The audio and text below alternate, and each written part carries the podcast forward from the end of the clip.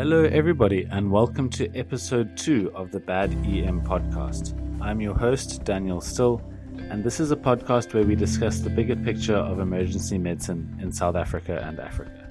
BAD EM stands for Brave African Discussions in Emergency Medicine. If you haven't listened to our first episode yet, hop on over and go and have a listen to that. Please also note that it's in two parts, so don't miss out on the good stuff in part two. As always, the views expressed do not represent any institutions that my guests represent and are purely personal. In this month's episode, I chat to Professor Clint Hendrikse, who is the head of division of emergency medicine at the University of Cape Town. In this episode, we chat about research and how it needs to be adapted to a lower middle income setting.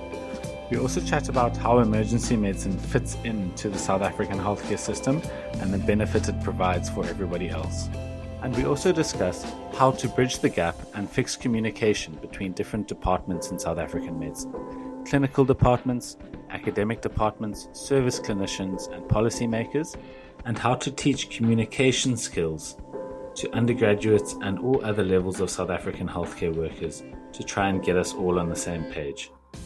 Without further ado, let's get going. Hi, Clint. Could you start by introducing yourself and giving us a brief rundown of your professional career so far? Thank you. So, um, yeah, I'm Clint. Uh, I'm an emergency physician that um, born and bred in Stellenbosch. I did my undergrad at the University of Stellenbosch and then went to the Eastern Cape for my internship and community service in the Port Elizabeth.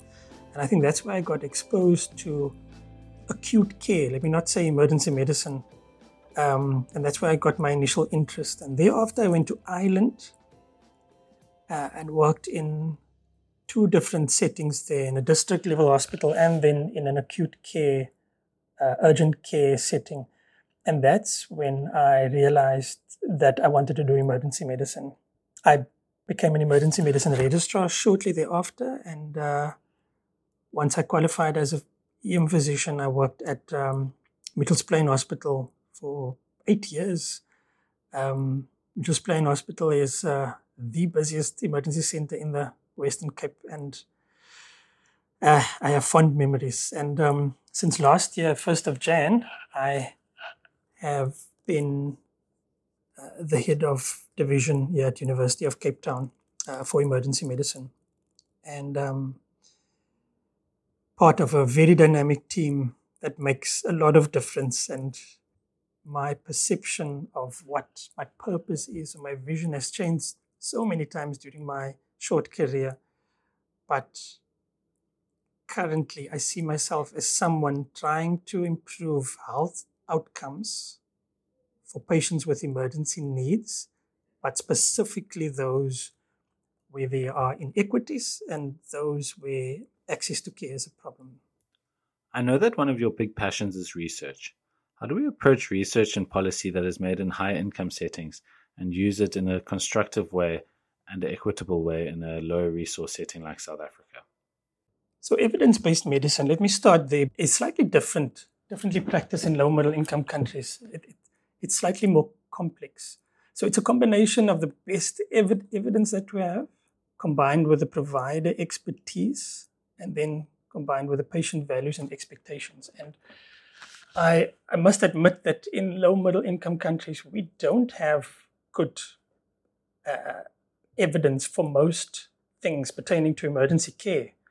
Um, there's evidence is very limited, and, and we find ourselves in a position where we have adopted um, most of the guidelines and evidence from high income countries. And, and more often than not, it's not applicable to our setting. So it becomes quite difficult so we find ourselves in a situation where the provider expertise, that component of evidence based medicine, usually dominates the decision making and it's informed by the evidence. So it's evidence informed decision making that's driven by provider expertise. And that's how I could summarize uh, decisions on the emergency care platform. The problem with that is it makes standardization very, very difficult. Another thing that I think we should talk about is the, the, the value of research in our setting.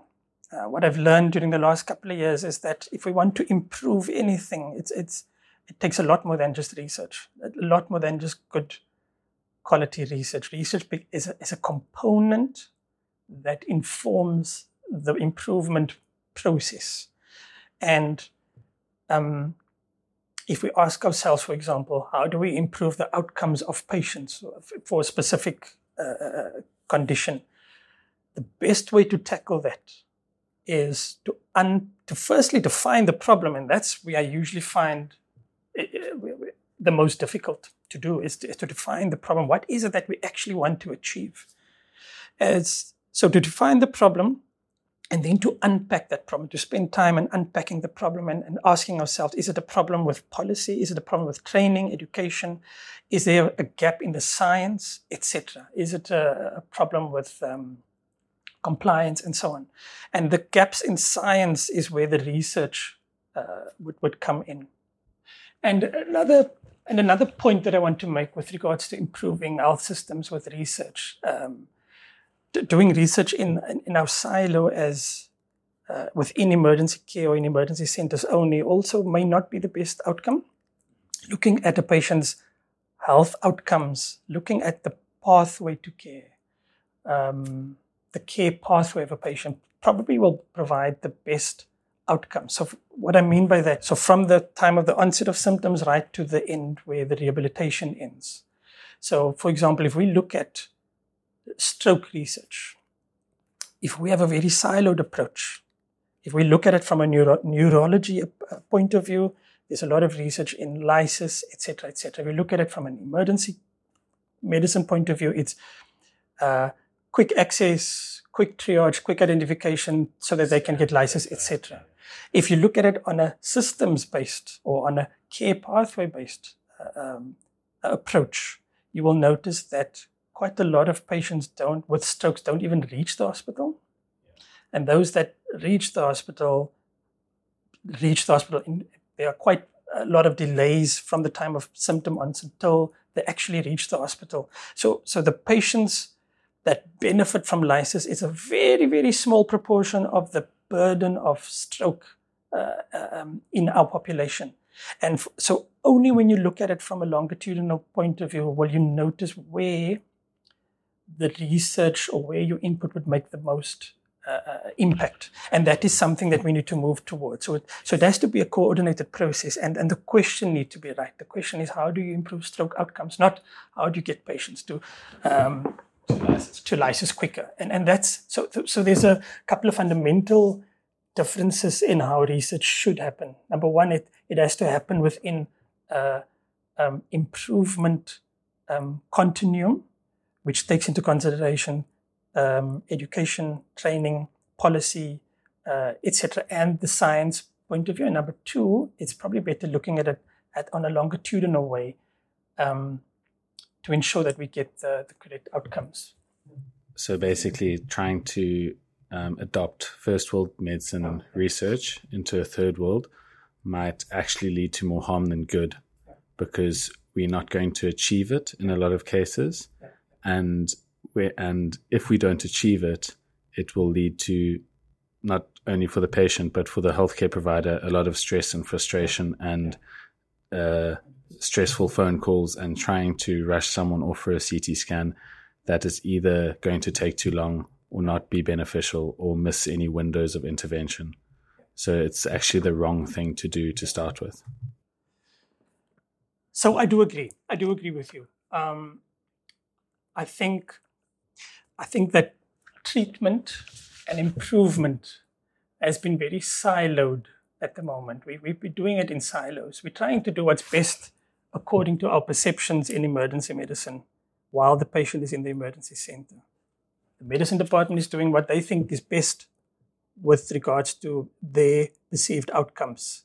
Um, EMS is doing the best according to their perceived outcomes. But it's very difficult to really understand the cost benefit um, of our interventions if you don't look at it across the spectrum. And what we've do, what we've done by adopting high income country guidelines and evidence into our practice, we have most likely created unachievable uh, expectations or unrealistic expectations. And as you said, this can result, number one, in um, uh, increased health expenditures and can actually worsen patient care. And if you ask yourself the question, specifically from an emergency medicine point of view, which we know is not a is a resource intensive special, specialization. How much money can we spend on one patient? For example, is it can we justify spending 20,000 Rand on one patient, on each patient requiring CPR and then um, ICU care, etc., etc., even if the outcomes is is extremely poor. From a and you can tell you can prognostify you can that from the beginning. From the beginning. So if we our evidence suggests that out of hospital uh, cardiac arrest, for example, have extremely poor outcomes, close to a zero percent.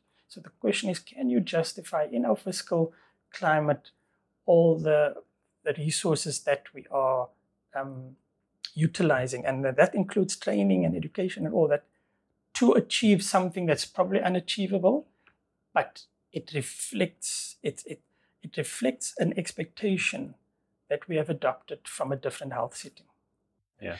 So um, it, it does pose quite a few questions with regards to what what should we be doing, and, and that speaks to our identity and and what we perceive emergency medicine to be, and that is a very very difficult conversation that is not uh, accepted by many.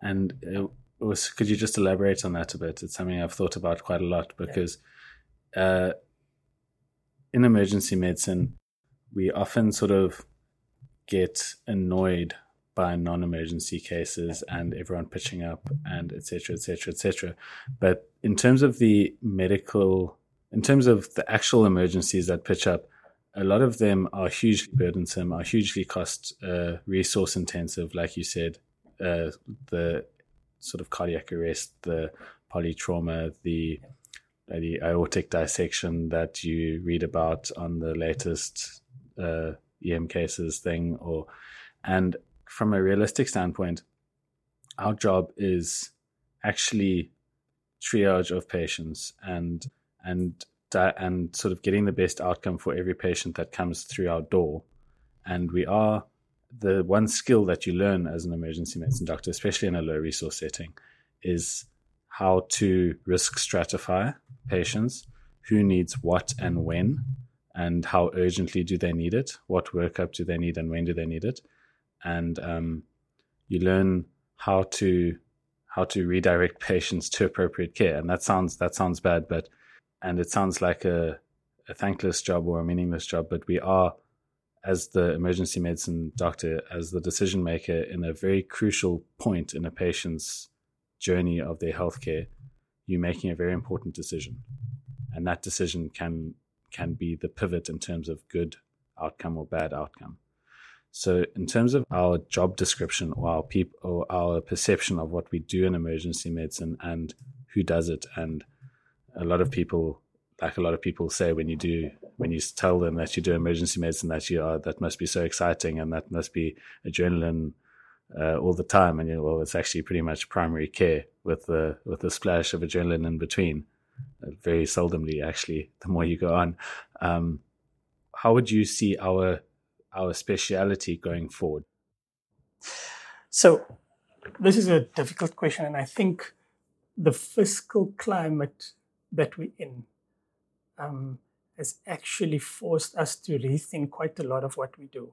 Um, they say there's nothing like a crisis to get you to rethink and redesign things. So there's an interesting concept in emergency care is how much is about the individual patient and how much is about the population outcomes. What are we trying to achieve with emergency medicine or emergency care uh, provision? Are we trying to um, improve health outcomes of a population or that of a patient. And it's a very difficult discussion. Once again, everything needs to be coordinated. If, it, if we talk about resources um, that we uh, implement, this needs to take into consideration the population health and the, and the, the budget, the health budget of the population, etc. How do we justify spending a lot of resources on one patient versus um, taking it away from a different cohort of patients that may have benefited from it differently? And that's a very difficult question, but it's something that we probably need to um, ask ourselves more. Our role, if our role is to improve health outcomes, it it requires a much bigger coordinated process and collaborative effect. I'm going to come back to your question about what I think our role is. So, emergency medicine has evolved during the last two decades uh, into the beast that it is currently. And many factors have affected that evolution. Not all good, not all bad. Um, the health system, if you look at access to care at the moment, there are um, definite gaps in the health system. If you look at how can patients access healthcare, um, in the public sector, they've got very, very few options. They have the 24 hour emergency centers and they've got the primary healthcare sector. And that's essentially how they access healthcare. Um, the only 24 7 service available for patients is emergency medicine in, in the larger hospitals. Uh, if you look at the private sector, there are pharmacies that they can access directly. There's GPs. There are different fora. There's even telephonic uh, um, consultations, etc., etc. So they've got a much broader spectrum of options. So emergency medicine has evolved into um, the speciality that manages unscheduled healthcare, and we know that not all unscheduled healthcare uh, needs require emergency medicine intervention or Interven- emergency intervention. Exactly. Yeah. So we, we have evolved into the department or the area, a geographical area that manages everyone that comes into a facility, that presents into a facility, all unscheduled care. And, and much of this is as a result of a lack of access elsewhere for these patients. It is something that we've assumed to our own detriment. And now,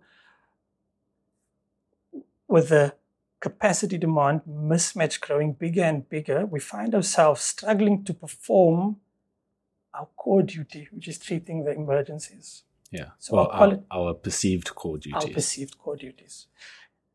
Coming back to your main question, if you look at what value, it's about what value can emergency medicine, emergency care bring to our health system. If you look at that, I see ourselves as the generalists of hospitals similarly to primary to family physicians being the gen- generalist of the primary healthcare sector and the community health uh, uh, sector. And the one benefit that we have is because of our knowledge, because of our insight of the health system, the general health system, and the resources, and our unique position in the health system, we have the competency, the skill to dictate the movement of patients and and and um, dictate the resources that patients use, as you mentioned earlier on. So we dictate patient movement and resources uh, that they require in the beginning, and that creates a sense of order and stability in the health system. And this is something that is um, not often spoken about, but we create stability in health facilities by dictating patient movements and resource utilization. Yeah. And and we we act as a buffer between those who present to facilities and the health systems, as well as those waiting on the ward system. Or the, out, or the outpatient clinics. Or, or the outpatient clinics. I think uh, another big function or value of emergency care, emergency medicine and emergency care provision is that in the broader health system, we create stability from a global health point of view. So, with regards to pandemics and outbreaks and other insults, we, I'm not saying we act as the buffer to the health system, but we create stability in there. So, to summarize, we've got a unique systems oversight and a broad clinical uh, scope to be able to make those tough decisions that dictate patients' movements and resource allocation, etc. Yeah. And um, our second big uh, priority or value adding benefit is the fact that we can stabilize and treat the very the, the, the acutely ill, specifically those with reversible causes.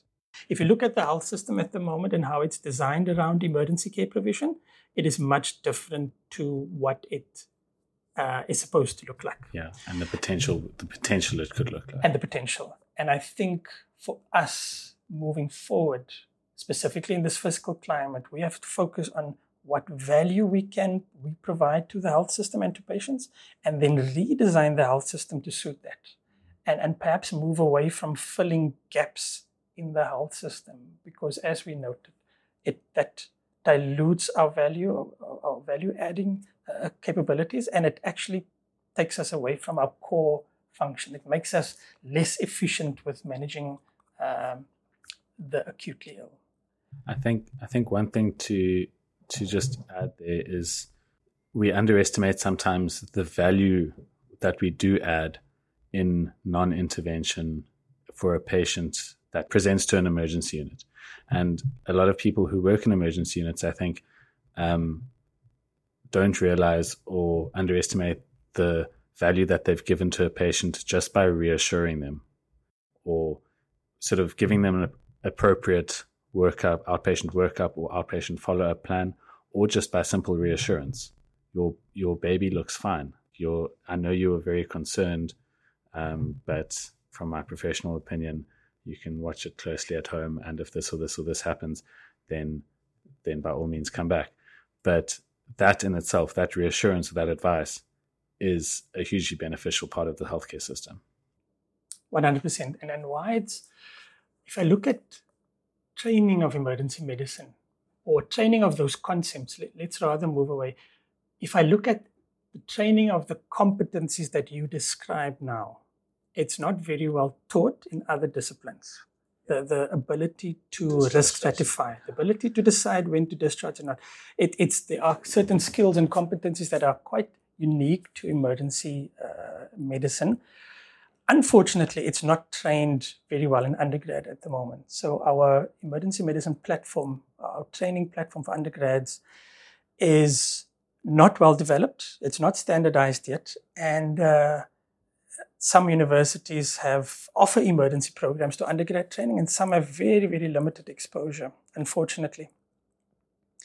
And when I look at when you delve a little bit further into the training of undergrads, we are trained in silos. We are trained in medicine, and then we are trained in emergency medicine, and then we are trained in orthopedics, and then rehab. We lack. There's a. Uh, it creates the um, expectation that care provision is also siloed and compartmentalized, and compartmentalized, and that um, creates a barrier with the student or the future uh, healthcare provider to understand the health system and the pathway of the, the path of care to be able to make those decisions. So the way we train is in essence also a barrier to um, to making those tough decisions because you need a, a level of insight and understanding of the health system. Secondly, because we are trained in a tertiary environment, which is the furthest away from community-based medicine and district level care, where, where we see where the burden of uh, um, emergency care is being provided. This creates a further uh, barrier because uh, being trained in an academic environment, uh, the priorities is a lot different to when you are trained or when you work in a district level or community level hospital. Uh, academic environments, the focus is completely different. They the resource allocation and, and, and is a lot different to what we have. And for, for doctors to make that, um, to realize that takes a couple of years. It yeah. takes a little bit of experience and a little bit of guidance, and that is where emergency medicine fills a gap at the moment. Also, and I think this is also an important point, um, when you talk about health outcomes, this, the social, the determinants of health, of which there are social determinants, economical determinants, etc., plays a far bigger role in health outcomes than the medical interventions that we do. Yes, yeah. Those determinants of health are not taught very well in, in undergrad, etc., etc., and that provides a big, that provides uh, the necessary knowledge and understanding and the insight to also make decisions about discharges and risk stratification, etc. And the val- and the value added or, the, or the perception of value of a good service. One hundred percent. And I think that in emergency medicine and emergency centers, etc., we are um, is we, because we are at the interface between the public and the health system, facility-based health system. We are forced to understand and uh, these determinants and, and incorporate it into our um, treatment plans or care pathways. And I think that's why we uh, have a lot of a lot more insight on, on these decisions because of our where we work. To to sort of change the topic a bit, um, in terms of uh, what you were saying about as an emergency medicine providers, we are often faced with the decisions about the interface between primary and tertiary care. Um, let's talk a little bit about the interpersonal relationships with, between doctors at all of those uh, levels. All right. I think that we are in a bit of a unique situation in that when we receive a lot of referrals from primary care, as well as having to make a lot of referrals to tertiary care. Um, and I think that gives us a bit of humility and insight in how to receive and how to make referrals with uh, understanding and non obstructive behavior. And a, a, personal observation, which is again anecdotal, I don't think that this has been studied, it might have been, is the higher up the food chain in terms of the not necessarily your expertise or knowledge, but in terms of the size of the facility you work in, um, the more obstructive people tend to become.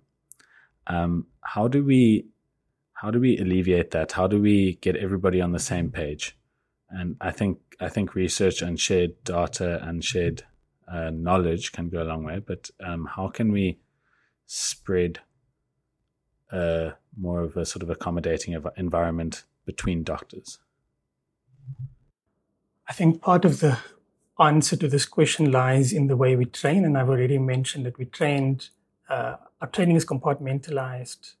And within that compartment, whether it's medicine, emergency medicine, we try to do the best according to what our expectations and our perception of good health is within that. It's very difficult to see the longitudinal journey and uh, the actual outcomes of patients by looking, by being trained in a compartment and practicing within a compartment.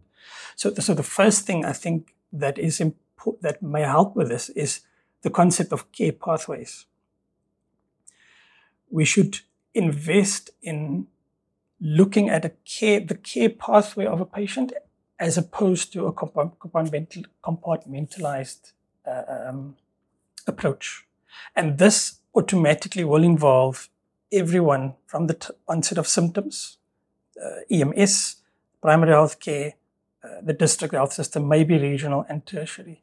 And only then will we be able to understand the value that we actually bring. And only then will we be able to understand each other's value in the different sectors and our roles in the different sectors. Um, so, so focusing on care pathways instead of compartmentalizing discussions. In terms of, uh, you said sort of um, what is needed in this facility may not be needed in that facility. Sometimes, sometimes um, new research and new data and new ideas can actually be applied to various different facilities, um, but are not because the way in which things are done at a certain hospital through different teaching, different leadership, different uh, when people say, "Oh, it's just always been done like that here." Example, for example, but then somebody who's had experience somewhere else, either in training or students or whenever they were uh, pick up ideas or pick up knowledge. For a clinical example, um, inotropes through a peripheral IV line. A lot of uh, research suggests that that's perfectly fine, and it saves a primary care provider a lot of time not having to put up a central line. But in certain settings, that is a big no no. And God forbid that you give uh, inotrope through a peripheral line. Another example is like waiting for creatinines before CT scans. A lot of places that's um, recognized as uh, null and void. Radiologists think it's completely fine, and in some places it's a huge no-no. And that's those are at different places in the same province, in the same health system, and it causes a lot of interpersonal fighting because if I've done it one way the whole my whole sort of career, now I move to another place where someone says I can't do it like that, it causes tension. And that often comes from a, a sharing and a and a accessibility of up to date research and knowledge, and um, but it also comes from an unwillingness to to access that knowledge. And so, how do we how do we make it more? How do we how do we sort of spread ideas in a more interpersonally um, friendly way? Put it like that. And how do we how do we how do we um, encourage change through through research and accessing data? So, firstly, to answer that question, it's a multifaceted question, and then there's a lot of different ways I can answer this. From a research point of view, um, when it comes to knowledge translation, uh, we're not very good at that. Um, if you unpack the process of knowledge translation, it actually starts before you start the study. Uh, that's when you have stakeholder engagement and whether that's the community, uh, understanding community values or stakeholder values and stakeholder expectations, etc. So the process of knowledge translation actually starts right from the beginning of the process, the conceptualization of this research project. So we understand what are all the, the, the dynamic uh, um, variables that play a role in this situation. And then you try and answer the question with, with your research, and then you feedback. You feedback the um, the information. So knowledge translation depends on the type of outcome. So what are we looking at, and the audience.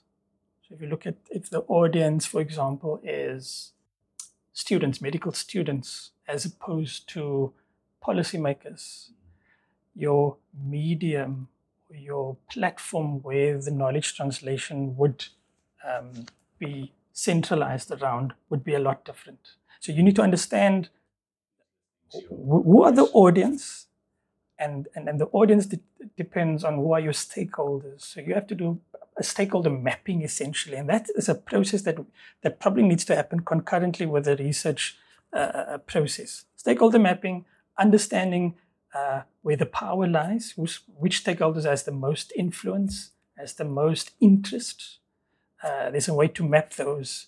So people with high interest and high influence, those are the ones that you target. Low interest and no low influence, you're probably not involve at this stage. And then there's varying, uh, uh, the spectrum varies in between. And then you target your um, knowledge translation strategy towards the audience within a, the most appropriate um, platform or medium. We're not very good at that um, for various reasons. For example, it's my uh, perception that in the academic sphere and the service sphere is not always uh, aligned. And, and the best way to tackle this, the best way to tackle improvement is for, it, according to me, is the, pro, is the problem orientated approach. You have a problem, you unpack the problem with the relevant stakeholders. For example, if the problem is um, critical care transfers, for example? Who are the stake the stakeholders that have an impact or, or have either interest or influence on this subject? Let's unpack it. What is due to what, what elements needs to be answered by science? What is a training or education problem? What is a policy guideline, standardization? Where does the problem lie? And then we tackle it in each of the individual concepts, bring it together, and then research in itself is it's very difficult to change practice. Um, so, so there has to be a coordinated improvement process that has to involve uh, all the all the stakeholders or the people the people involved. And the research is just one. It's one, one component, component, of, of that. Yeah, and and, and yeah. that is difficult. And if the academic sphere and the service sphere remains apart, it's it's going to be very difficult to fill that gap. Yeah. If it's a coordinated process, say, listen, let's tackle this problem. Let's unpack it. And then each and everyone goes and do their thing and come back. That's most likely the best way to tackle these issues. So, so in summary, I think research has big value and it's, it's got a specific, very specific uh, purpose um, in, in our improving health outcomes. But research by itself in an uncoordinated Yeah. uh, sector is, is uh, carries little value. Yes. Yeah. Because and how do we how do we uh, disseminate it? How do we re, how do we spread. Good ideas to to the service sector Yeah. as well as to the policymakers? Yeah. So And who are the policymakers? who, who, who- like a lot, often people refer to protocol and policy, but when you ask them to show you one, that it doesn't exist. Yeah. So, so firstly, the policymakers are much closer to us than what we think. If we would have to do a stakeholder mapping of emergency care provision in the province, um, for example, we've got Heike Geduld, who's the provincial uh, specialist in emergency medicine. We've got Craig Wylie, who's the, the director of EMS, etc. Et we've got key people and uh, key leadership positions that are very, very influential and has quite a lot of influence and control over what happens. So our policymakers or those who influence policy decisions are much closer, much within our circle of influence, much more within our circle of influence now than about 10 years ago. So, um, emergency medicine in general is not well represented. It is seen as a as a new specialty, even though we are 20 years old uh, in 2024. It is seen as a new speciality by many, and, and, and we're not well represented in circles and, and committees who, has the power to implement big changes. During the last five years, we have um, our representation has increased quite a bit we are now part of the conversations. We are now in the trauma initiatives with the trauma surgeons and with the surgeons and with the nurses. We are now in um, the mental health sphere whether psychiatrists, etc. We are in the um, orthopedic and surgical uh, sphere because they've realized that emergency care plays a big role in in And who accesses their service? Exactly. So, so we are we have our representation has increased in the last five years. Our influence and policymakers are a lot closer to us. So I can say with, and I'm happy to say that those conversations, those coordinated conversations, is happening, and uh, there are quite a lot of projects running in the background.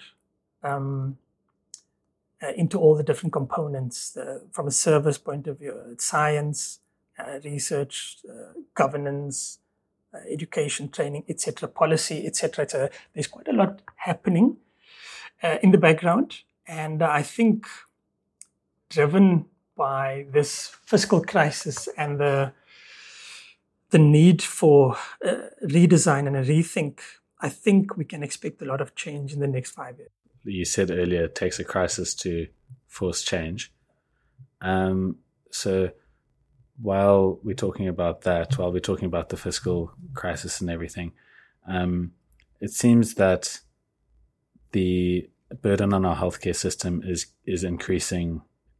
It feels almost like palpably feels like almost every day there are more people, more beds needed, more uh, decisions being made out of lack of resources than before. And I know it's that's a hugely different thing across the province, across the rest of the country, and across the rest of Africa. That is a hugely different um, ball game. But it feels like there's an overburdening of a system and an under provision on the system's behalf, um, and that seems to be getting worse um, every day. And now when we see more people waiting, when we uh, see the tertiary care system and the primary care system both sort of having shortcomings that are forcing people to emergency and unscheduled care, then we get things like budget cuts and staff shortages, and now we can't do this, we can't do that. Um, what you said earlier is reassuring, but is there more of a plan? Is there, are we doing things to sort of reevaluate this and how we work? Yeah. So if you look at emergency care provision in generally, globally, there is a similar pattern all around the world at the moment. Waiting times in the UK is skyrocketing. Um, the same discussions we are having is being held in on all the continents in the mm, US, in Canada. There are people Canada. waiting up on stretchers. Yeah. yeah. and that's that's that's the best there is. It, like, it, yeah, yeah, and, and well, best in terms of our perception of quality. Hundred percent. And the demand for emergency care over the last decade had slowly increased, slowly but steadily increasing, without the matching of resources and, and, and staffing. Crowding is a major factor globally, and, and even the EMS offload times is increasing, and all of that contributes to morbidity and mortality, as you as you know. Burnout and staff well-being is a big factor because uh, about 60% of our staff is anticipated to have significant symptoms related to burnout. Um, we, we know emer- uh, healthcare providers in the emergency care sphere has the worst life expectancy and, very bad divorce rate as well. So, so from a staffing point of view as well, it's something that's not sustainable, um, and the staffing models are not conducive to to staff well-being and long-term retention. So all of these factors increase the utility or the access, the, requ- the requirement healthcare needs from an acute care point of view.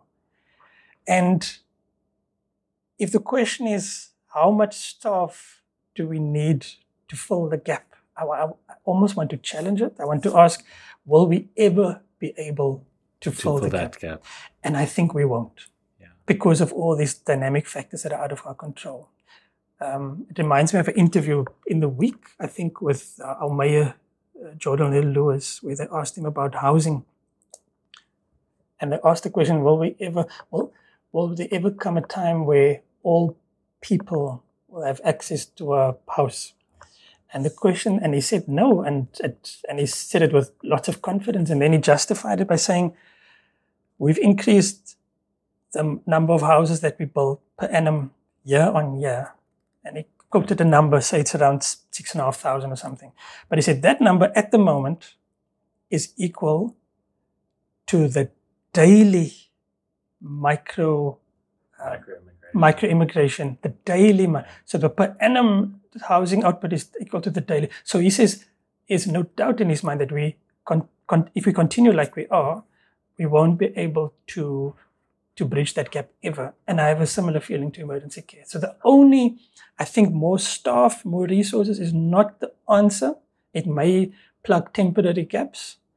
Um, there's two things that we, we need to define, um, that we need to do. The first thing is define what is the minimum staffing levels, the minimum safe staffing levels for any environment. And that is something that we don't know at the moment. We, there's a lot of studying, uh, there's a lot of research going into it at the moment, trying to define um, staffing models, staffing norms, and minimum staffing, safe staffing uh, uh, levels. So that's the first thing. Understanding what, what is the minimum we should be able to do to ensure a safe environment. And the second thing is the only way we're going to improve this capacity demand mismatch is a complete redesign of, of the health system, taking into consideration what I mentioned earlier on what is the purpose of emergency medicine, what value do we bring to the health system, and then we design everything around that. And, and it's a very specific niche, um, and it's much different to what is currently happening. One of one of the things that Almiro said in our first episode was we can't uh, we're not going to solve the problem by continuing what we are currently doing just harder. We have to change. Um, and uh, a lot of different countries have tried different means of change. Um, in the UK, they've got a telephonic service like a triage service, which works to an extent and has showed decreased um, demand on the on the on the emergency system, although it's still very high and the waiting times are still very long. And it also depends who is on the phone because it's a, usually a triage nurse who answers the phone and they do not have enough clout to tell someone with chest pain not to come to hospital, even if so they've got certain trigger words. Um, in Scandinavia, I know that you have to get permission first before you go to an emergency unit. You have to either get permission from a 24-hour GP, which tend to not exist in the in the low resource setting, low income settings in South Africa. Um, that often poses different problems. In the UK, their their telephonic triage service, a lot of the patients come in demanding to be seen quicker because they've now phoned ahead, and they and uh, their perception is that allows them to rush in and be, and and all the doctors must run to sort of attend to the emergency because the person on the phone said they must rush. Is there anything that we are working on in South Africa at the moment along these lines to try and make the system more efficient or work better? So we've got quite a lot of research done by Willem Stassen and all his um, co-investigators on telephone triage for the pre-hospital setting. Um, quite substantial uh, uh, uh, research in multiple languages as well, and uh, we've reached a stage where we can move towards the implementation phase. And it's something that he's going to work with the server side uh, during the course of the year into next year. So, from an EMS pre hospital point of view, there's a lot of research, and I think there'll be a lot of changes going forward that will actually save money. From a facility based point of view, we should invest in, we, we should first realize that unscheduled care does not equal emergency care and, and that the hospital and the health system has a role to play with regards to unscheduled care. Second, thirdly, we need to invest into a sorting system. So not triage. Triage says, who do we see first? Sorting means what does this patient need? And that means a lot of resources right in the beginning of the patient of the patient care process, even before triage. Someone senior, senior team eyeballing, and then that should activate different uh, aspects, whether it's emergency medicine, whether it's uh, a general medicine area, general inquiries, whether it's a booking, that should activate the other options um, depending on the patient's uh, requirements and needs. So, so I feel pre-hospital telephonic triage. We also need to understand which patients EMS can safely discharge at the scene. Yeah. When the patients arrive at the hospital, we need to understand which patients can be safely discharged, and then we need to invest in the sorting process and the understanding that unscheduled care is a hospital and a health system function, not an emergency medicine function, and then get the patient. That's that's probably what we need to invest We need in. to look into, and that yeah. also that yeah. also involves front loading 100%. the system with more senior decision makers at the beginning. Like I said 100%. earlier about emergency medicine, training you to be able to make difficult, yeah. quick decisions. 100%. Front loading is, is there's good evidence to suggest that uh, there's benefit to it from yeah. a patient outcome point of view and from a health systems point of view. Yeah. Um, and in terms of that uh, spread of decision making, in terms of location, uh, and I feel like telehealth apps like Vula and apps like sort of medtech in general um, have a lot of have a lot of uh, potential here but how do we um, decongest decision making, uh, or sorry, delocalize is a better word, um, decision making that is currently focused very much in urban centers and big university hospitals uh, or hospitals attached to a university?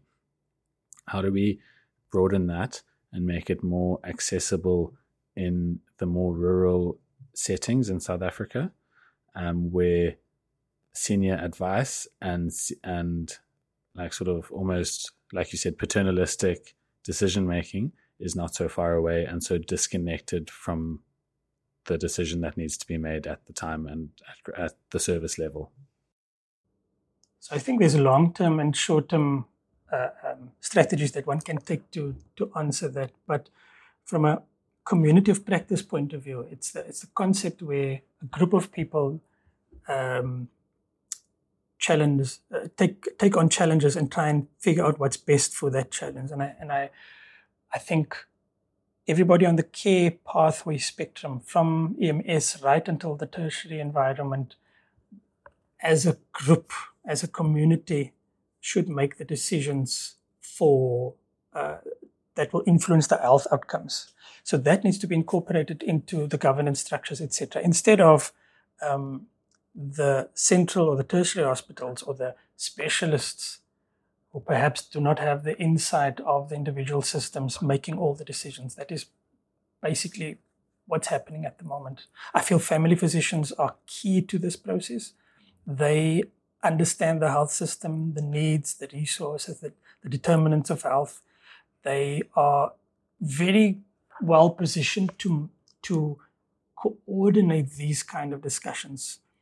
But unfortunately, the power that goes along with decision making and guidelines and proposals are often uh, nested in the tertiary or the academic environment.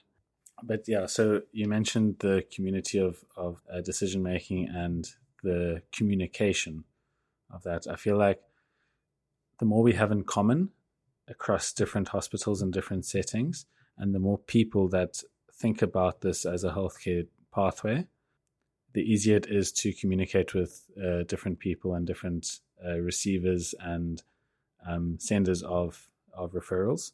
For example, if you have worked in a certain hospital before, and if people know you there, anecdotally, or if or if you if somebody is now rotating at a primary care facility and is referring a patient to you, it changes from oh this this place always sends us complete rubbish and we must and whatever just just let them come. They it'll probably be an undifferentiated patient when they arrive to oh i actually know so and so. They used to work here they must know what they're doing and the patient's probably actually sick. And that is a completely um, unwarranted feeling. Um, and i feel like the because of trust and communication it it makes it so much easier. If we could broaden that and make communication better, we'd end up trusting a lot of our colleagues more, which is which is sadly something that is not very common in South Africa. It's as soon as you're as soon as someone you don't know or a hospital or institution that you are not familiar with tries to refer your patient, your hackles go up. And I feel like there are too many hackles in South Africa in healthcare at the moment. Yeah, one hundred percent. And linked linked to my previous answer um, the goal of outreach, and this should be a, you should, with intent, try and mend relationships between the two teams or between teams and uh, streamline um, care pathway discussions. I mm-hmm. think that's the only way we where we could have um, good communication. And there's lots of evidence that uh, the better the communication, the better the health outcomes for mm. patients. And we recently unpacked the role of an emergency physician or emergency clinicians uh, as part of a process to uh, redesign our curriculum completely. And we've come up with a set of competencies, a list of competencies, core competencies. And I can, it reflects everything we have spoken about today co- communication, leadership, um, teamwork, etc. Those are core competencies that came out from this process. Subsequently, in our curriculum moving forward, they will be trained and assessed. So it's not a, uh, it's good if you have these skills. It, it, we, we've um, determined that they are essential to what we do. And now it will be trained and assessed. And I think that should reflect in practice. And I think also communication to patients themselves. Like uh, we do get training on your bedside manner and communication about a disease process and explaining a disease to a patient. That is sort of quite well done, I feel. And that has always been well done, or some better than others again.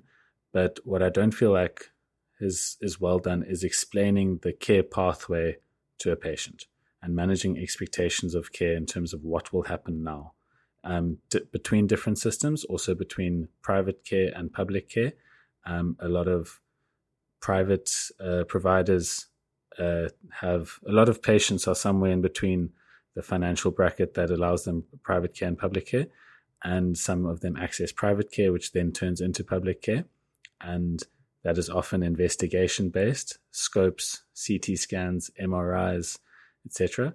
And I feel like a lot of private providers, which trained in the same institutions that we do, they don't explain to patients that yes, we think you need a G scope, we think you need a scan.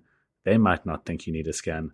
They might think you need a scan, but only in six months' time, um, etc. And then and then there's a lot of miscommunication. Patients come to an emergency unit because they think they desperately need a scan, and then they are very disappointed with the result of their care. And that's not necessarily a a quality problem. That's a communication problem. I, I agree with you. I think in many ways we are our, our own worst enemy. We create expectations uh, with the community, with patients that, that are unrealistic and that can't be met. And um, on an individual basis, is a good example is what you just had. There's an expectation with that patient that they will get this because it is urgent. But even on a broader population base, there's this expectation that they have on the health system is much different than what the health system can provide. Yeah, and that is the arguably the biggest uh, challenge we have is how to bridge that gap. And where does that come from? Where does that come from? TV, like watching New Amsterdam and seeing people rush into an emergency center? I think partially, yeah. This is a tough one. We we probably need to investigate, but I, I think it's it, it's multifactorial um, uh, because we've got the dual system, the private and the and the, the public sector system, and the private system is a um, fee for service based model. So the more we do, the more income we get. That, that model often leads to over investigation and over in, more interventions and more etc. And the medical aids will pay, so let's just do it. Yeah.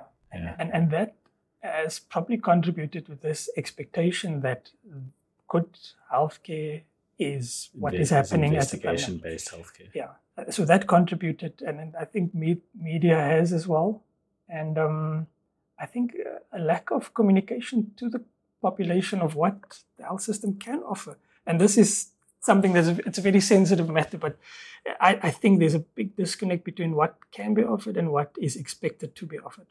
One of the goals of this podcast uh, from the start is to reassure the doctors and the other healthcare providers of South Africa, especially the ones uh, directly in the service sphere, um, as opposed to the academic sphere or the research sphere or the public health sphere, that things are being done behind the scenes and things are being thought about and people are thinking about these systemic problems and um, ways to fix them. So, is it safe to say, from your perspective, that that is happening?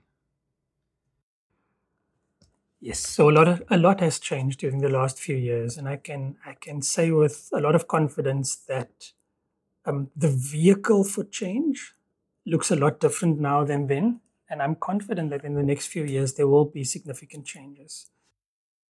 From a power point of view, influence point of view, we um, have access to people in power that can represent us in the big decision making bodies. And I think with the redesign and restructuring of emergency care provision, we are on track to affect change in the next few years. Thank you so much for joining us, Clint. Um, I really enjoyed that, and I hope our listeners did too. It's been a pleasure. Thanks. All right, that is all for this month's episode. As always, please get in touch at dan at badem.co.za or visit our website badem.co.za for lots of content. There's new exciting stuff to come, so please like and subscribe, and we will see you next time.